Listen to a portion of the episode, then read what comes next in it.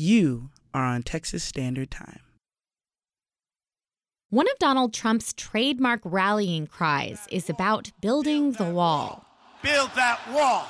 Finding money to construct a massive 2,000 mile wall across the southwest border with Mexico has proved difficult. But even though Congress hasn't approved the wall Trump wants, his administration has been slowly, brick by brick, building a legal wall.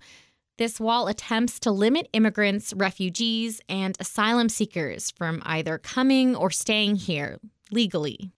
Here's Randy Capps with the Migration Policy Institute. So they've done a lot of little things administratively, like reducing the refugee ceiling, making the asylum process tougher, slowing down um, legal immigration to some extent. The bricks include the move to rescind the DACA program, which protects 36,000 dreamers in Greater Houston from deportation.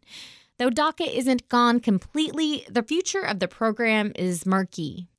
Another brick is rolling back temporary protected status for Hondurans and Salvadorans, a population of 21,000 people in Greater Houston.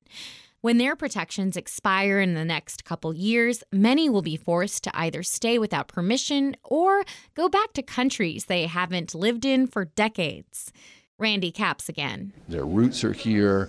They're late in their careers. They'll have a lot of trouble adjusting if they lose their work permits they're not young and can just pick up and go into another field easily. Another potential brick in this wall is a rule being drafted that will impact family migration. It would discourage immigration officers from granting visas and green cards to people likely to use public benefits. Immigration courts and offices are also facing small yet significant changes. A massive backlog in immigration courts means people wait around for years before a judge hears their case. Dealing with that backlog isn't easy, and some lawyers say many of the administration's actions are hurting immigrants under the guise of making courts more efficient. Andrea Guten works in deportation defense. The Attorney General is kind of trying to find ways to push the pressure points on immigration to make it easier to deport people without having to change laws through legislation or through public notice and comment rulemaking. Attorney General Jeff Sessions says migrants who say they're victims of gang or domestic violence shouldn't be given asylum. Sessions has also set case quotas that push immigration judges to work through a certain number of cases each year.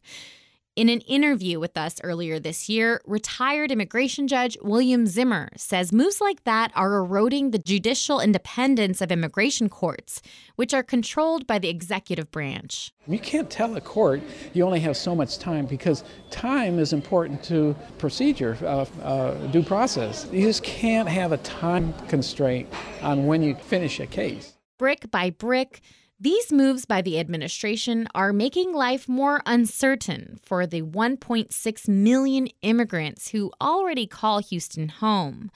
But Randy Capps says though these efforts will have a very real impact, the big picture is that without Congress, the administration can only do so much. The total number of immigrants in the country went up by 2% during the first year of the Trump administration, and it went up 3% in Houston. So I would say that the economy is trumping Trump. The booming U.S. economy means there's still incentive to come and stay in cities like Houston. I'm Elizabeth Trovall for the Texas Standard.